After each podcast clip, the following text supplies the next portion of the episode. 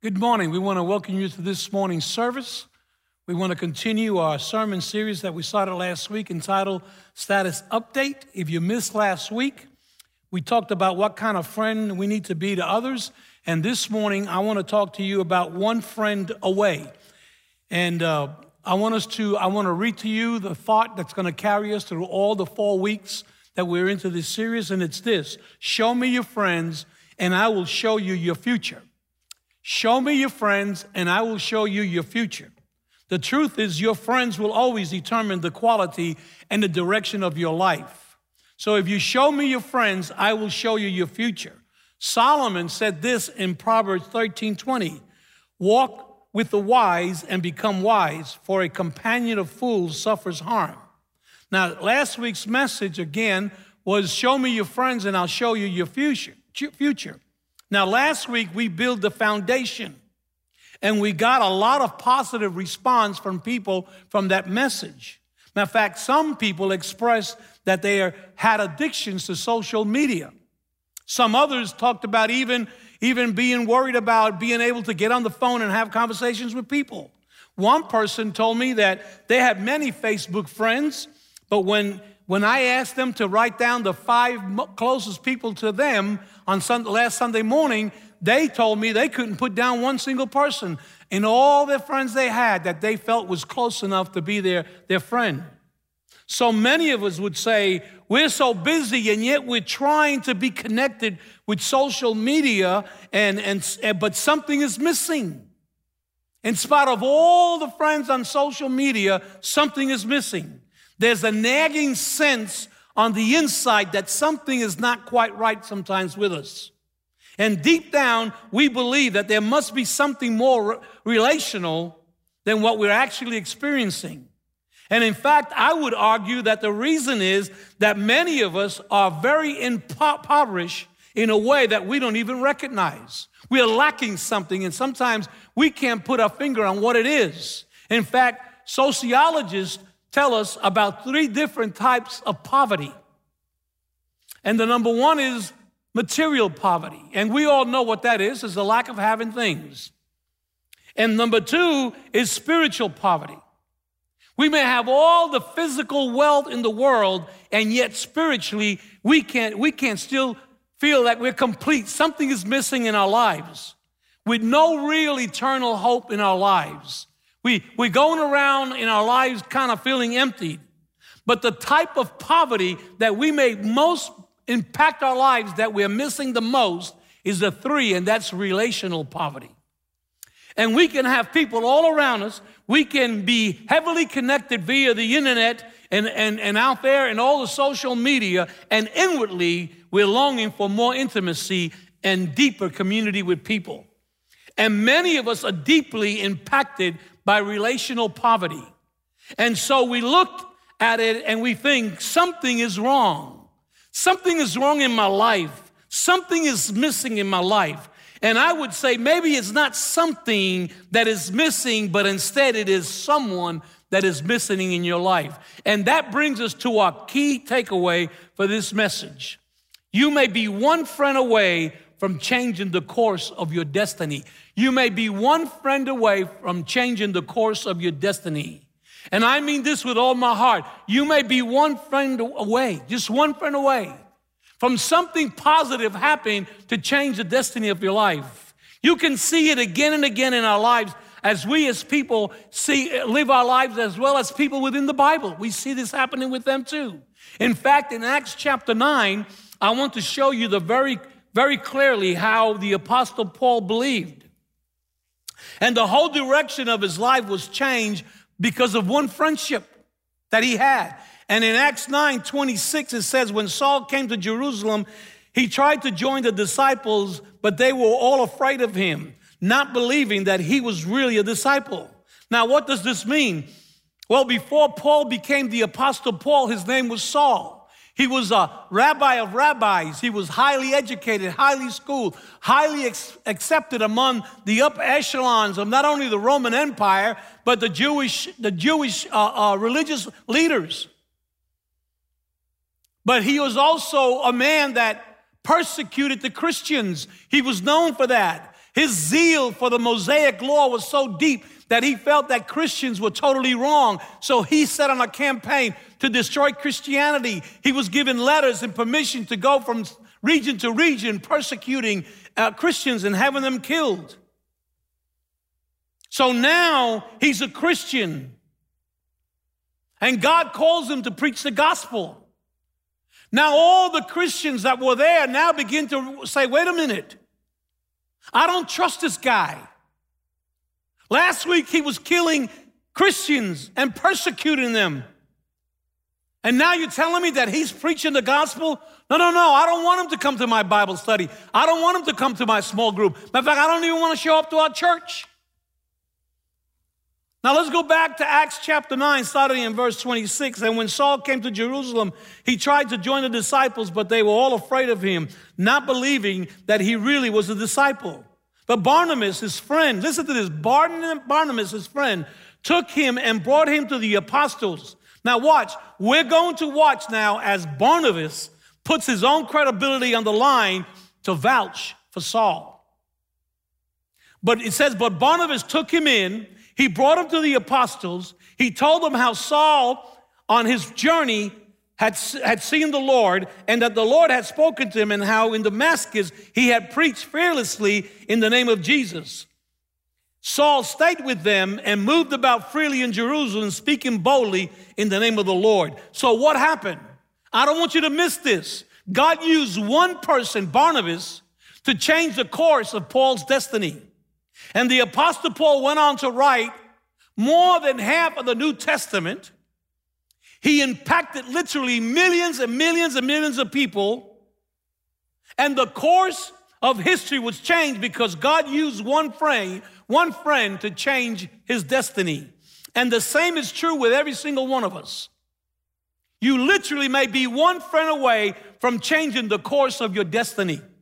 And listen, and because this is important, just don't look for a friend who's just going to be like you.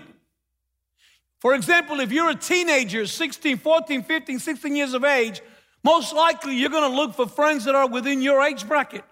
If you're in your twenties and single, you're going to be looking for people in their twenties that are single. If you're married, you're going to be looking for couples to become your friends that are within your age bracket that are married. But we got to realize that God loves to use different generations with different experiences to impact one another. So sometimes it's good to have friends from different backgrounds, different age brackets that bring different things into our life. I remember in nineteen seventy-two when I was going through the Teen Challenge Farm in Harrisburg, Pennsylvania, I began to go through a hard time because I would sit in our classes. And they had a school building, and they had classes, and we had chapel services in the morning and at night. And I would go to chapel, and I didn't feel the presence of the Lord. And all the guys were raising their hands and singing and praising the Lord. They were excited for the messages, and I would sit there, and I'm wondering, well, what's wrong with me? And I'd go to class. We had great teachers that taught us all kinds of things, and I would sit there, and they all got excited, and they would chime in. I did my work, but I didn't feel anything. And all of a sudden, I began to feel I'm wasting my time here. God doesn't want me here. God doesn't love me. God, God gave up on me because I was my disobedience. And one day, as I was walking through the hallway, Brother Rainbow, who was the, the dean of men, he called me and he said, Ron, I want to talk to you. I feel in my heart that I need to share something with you. And then the first thing he asked me, what's wrong? What's going on in your life? And I told him what I was experiencing. He said, don't worry about it. I have four sons. I myself was a preacher's kid.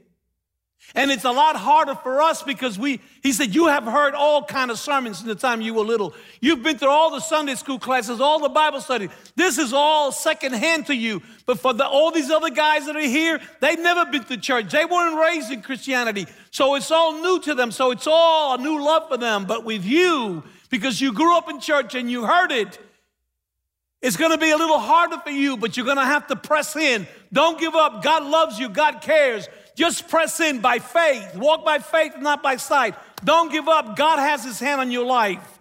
And something happened to me because God began to change that, and I began to press in, and I began to rebuke the devil and begin to believe that God had something in my life. And that day, because of that conversation, changed the destiny of my life. God used one friendship, one conversation to t- totally transform my destiny. And you may be one friend away, one friend away from changing the course of your destiny. And what I want to do the rest of our time together, I want to show you three different types of friendships that every person needs. And I bet that almost every one of you will see at least one of these types of friendships that are missing from those that God would have in your life. And we're going to look at King David from the Old Testament and look at three friends that helped him become who God wanted him to be. And the first one was Samuel. Every single one of us, we need some friends to make us better. Now, let me give you the context as this story here. Saul was the king of, of, of Israel. At this point in the story, Saul was disobedient, living on partial obedience, doing part of what God wanted and part of what he wanted. And God finally said, enough is enough, and he lifted his spirit off of Saul. He said he'll no longer be the king. Though he remained in the kingdom, he was, as far as God was concerned, he was no longer the king. And God rejected him. And God called the prophet Samuel and told Samuel, go to anoint and anoint the next king. So Samuel went to the house of a man called Jesse, who had a bunch of boys, and he told Jesse, bring your boys out one at a time because I want to look at them. He brought the oldest son, who was handsome, strong, tall. And Samuel thought, surely this one must be the one chosen by God. And God said to Samuel, not a chance, not him. So he looked at the next oldest son, and surely this must be him. And God told Samuel, not a chance, this one is not the one. And after he went through all of his sons, he kind of asked God, what's going on here? And God told Samuel, Samuel, the problem is that you look at the things that people look at. They look at the outside of a person, but I look at his heart. And you're failing to do that. So Samuel asked Jesse, Jesse, do you have any other more sons? And he said, well, yeah, I got one little boy out there. He's a little pimple-faced kid out there uh, taking care of a bunch of sheep. He said, go send for him. And Jesse reluctantly said, okay, and he brought him in. And when he brought him in, God put it on Samuel's heart. And this is what the Lord said to Samuel in First Samuel sixteen twelve, rise and anoint him. I have chosen David. This is the one. So Samuel took the horn of oil and anointed him in the presence of his brothers. And what's interesting to me is that there was not a single person who saw in David what God allowed Samuel to see in him. And he looked at David and he said, God can do more through you than you could ever imagine. And he helped him to get better in a way that would change the course of his destiny. So the question is this, who are your friends? Who do you hang around with? Chances are they're just kind of happened accidentally. It could be the guy you met at the gym. It could be the person at the office. It could be the person that their son as well as yours or your daughter, they all play baseball or they play, they do soccer or they, they, they're in school together.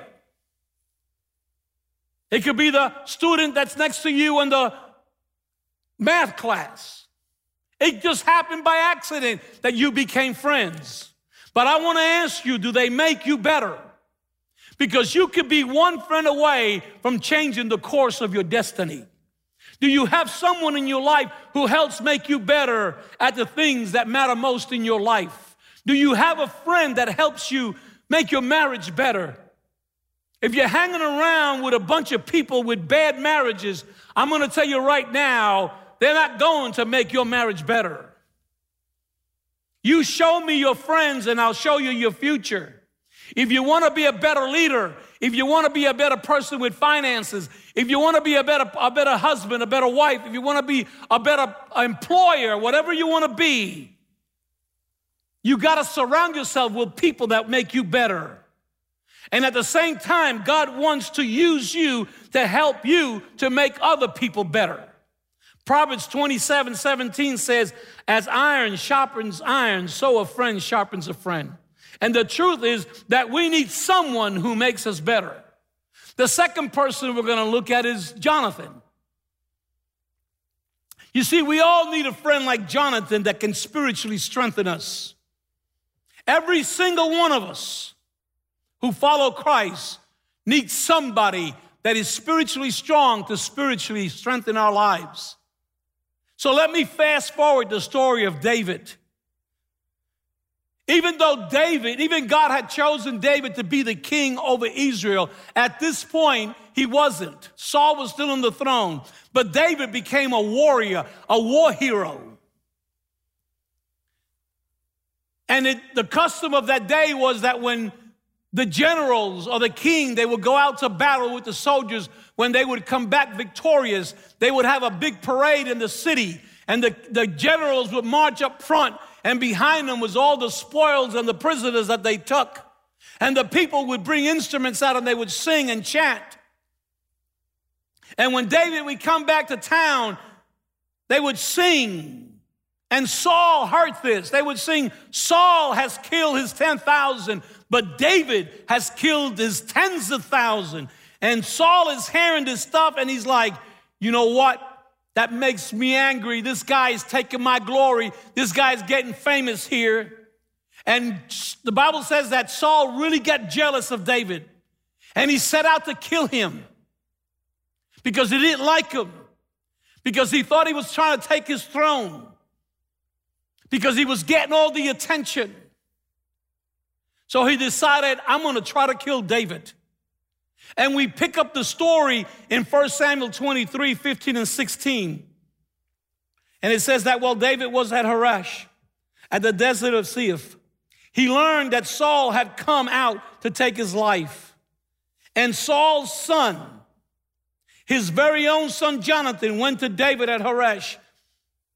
And what did he do? Listen to what he did. He helped him find strength in God. Saul's very son Jonathan goes to David, and he helps him spiritually. Listen, every single one of you, you need those friends to help you find spiritual strength, because it doesn't matter how mature you are. We all get tempted. We all get down. We all have problems. We all go to moments of doubt and confusion in our lives. We all are fighting battles. And when everyone else walks out, you need a friend that walks in and says, I'm with you.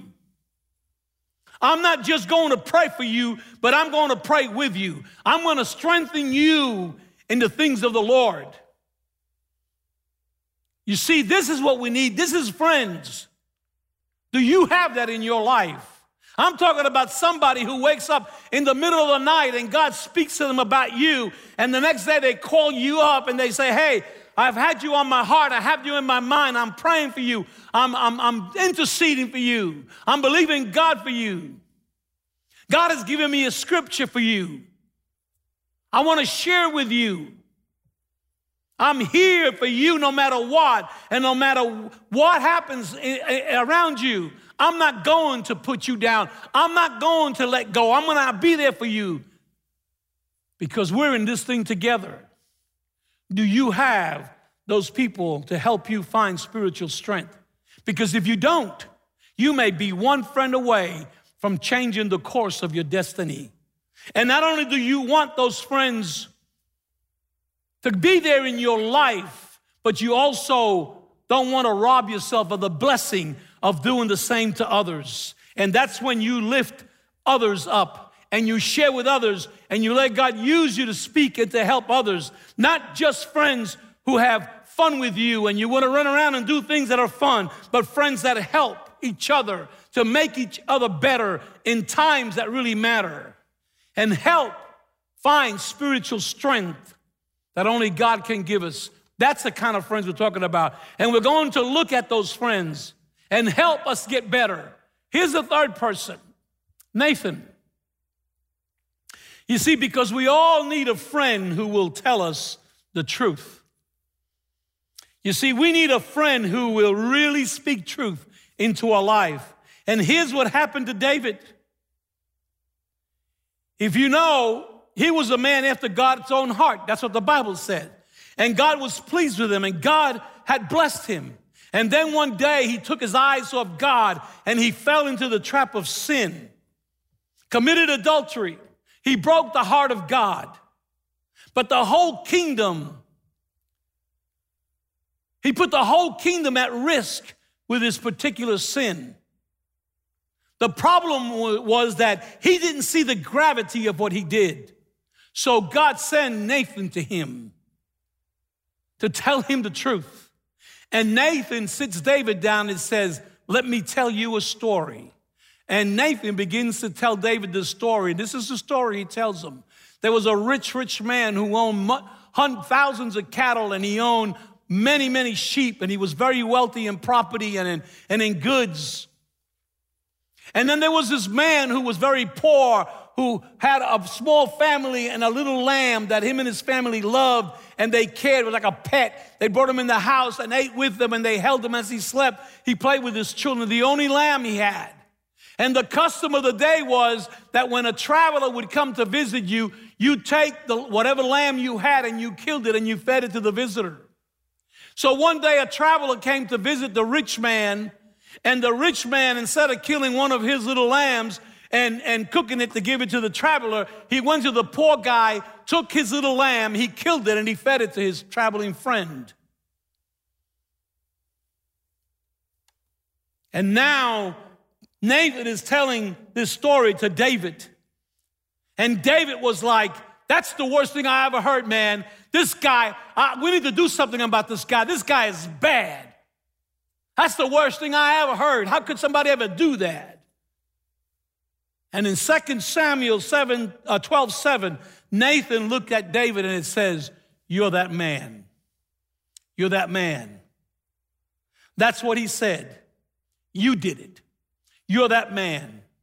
And he loved him enough to tell him the truth. And suddenly David saw what he had, what he had not been able to see before. And he was brokenhearted before God. And he was repented before God. And if you go have time to read Psalm fifty-one, you see how David repents. He said, search me, O Lord, and see if there's any wicked way in me. And it goes on, that whole chapter about him repenting for this sin. And he prayed that prayer right after Nathan confronted him and told him the truth. And I would ask you this. When is the last time that you had a friend who loved you enough to tell you, don't go there, don't do that, that is stupid for you to do that. You're going to mess yourself up. Your whole course of your life is going to get ruined. What you're doing is not going to work. You're going to hurt your family. You're going to hurt your testimony. You're going to hurt your relationship with God. Hey, I see something in you that you don't see, and God has his hand on you. When was the last time you had somebody to be able to speak to you that way? How many times don't we see Christians going over a cliff, and because we want to be their buddy, we don't say nothing? And after they've gone over the cliff, we say, oh, I knew that was going to happen, but you didn't do anything about it. You let it happen. You let your friend go over the cliff and get messed up because you were too busy not wanting to be their friend instead of really, really being that spiritual leadership that they needed. Proverbs twenty-seven, five and six says, an open rebuke is better than hidden love. Wounds from a sincere friend are better than many kisses from an enemy. Or maybe when you're facing a great opportunity in front of you and you're feeling fearful about it, to have a friend to come to you and say, you need to go for it, man. Do what it is. God's called you. Don't be afraid. If God's given you that vision, go for it. You need to have faith. You need to try that which God wants you to do. You need to apply for that position, and, and you need to go to school, and you need to go take that job. Things may change, but you need to move on. God has opened a door. Go for it. I'm talking about a friend that will tell you the truth.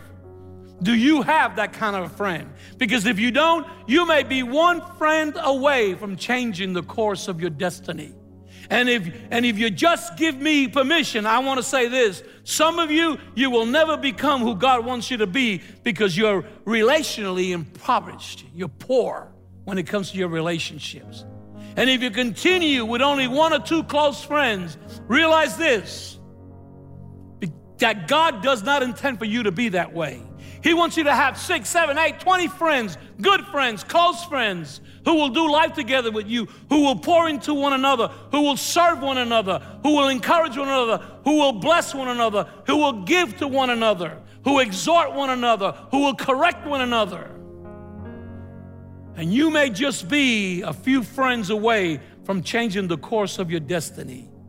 Show me your friends, and I promise you I can show you your future. For some of you, when I look at your friends, your future is new addictions that you didn't have. For some of you, your future, you're headed towards a divorce that your friends have contributed to it. For some of you, your future could be in jail because of your friends. For the majority of you, your friends aren't going to lead you to jail, but they'll let you, but they'll tell you what you want to hear, not what you need to hear. They're going to lead you to some or more of the same old stuff you're doing that's not leading you to a spiritual walk. But it leads you to the same old lukewarmness, spiritual deadness. Coming to church, but there's nothing there that's burning. It's just doing, doing your Sunday duty, being in church. It's a self-centered life that's all about you, accumulating things that never satisfy you. It's when the highlight of your life is going to a football game. When the highlight of your life is going to the beach or going to the lake, going to the river. When that's the highlight of your life, how sad. You gotta know that something is wrong. When you don't know there's anything wrong because that's all you see around you. But the truth is this, you may be one friend away from changing the destiny of your life.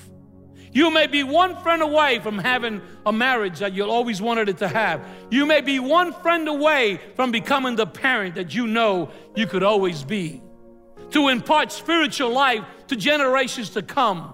For children who would fear the Lord and serve Him faithfully with everything of them. You may be one friend away from being more generous than you've ever been. But with your finances and with your time, you may be one friend away from overcoming the addictions that have been in your family for years and breaking that bondage.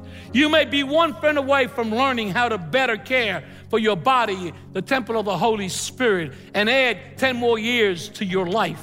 You may be one friend away from tapping into the power of what God is doing in this church and getting involved to be used of God to reach His community. But using your God-given gifts to serve someone else for His glory and for His kingdom. That's what God wants. You may be one friend away from waking up with divine purpose and living that higher calling that God has called you to live. And there are those of you that you may be one friend away from meeting the risen God, the Lord Jesus Christ, who will become a friend that sticks closer than a brother and will introduce you to a holy God who will simultaneously be the King of kings, a friend that will never, never, never leave you nor forsake you. A friend that you would never, never thought possible in your life, and all of a sudden you come into that relationship. You could be one friend away. That's why we encourage you to get involved in small groups, because you can develop friends there, to have friends that'll help you in your walk. We don't do life alone. We do life in groups. You show me your friends and I'll promise you I'll show you your future. So what you need to do is to have those kind of friends. You got to do what your mama always told you to do. You got to get the kind of friend that you want to be. So what are you going to do? You're going to help others get better, find spiritual strength, love them enough to tell, tell them the truth. Iron is going to sharpen iron, and you're going to be conformed to the image of Christ, and your life is going to count because you walked with wise, with the wise and will be wise, but a companion of fools, don't go there because it will hurt you, and it will hurt you bad. You need to find friends that love God and are willing to speak into your life, the good, the bad, and the ugly. I want us to bow our heads in a word of prayer. And if you're here, if you listen to me online and you need God to touch you and you need to change your friendships and you realize that those that you're hanging out with They're not helping you get any better in your walk with life. They may sound great and say they love you, but you're not feeling it. Something is missing, and that something that you're missing is Jesus.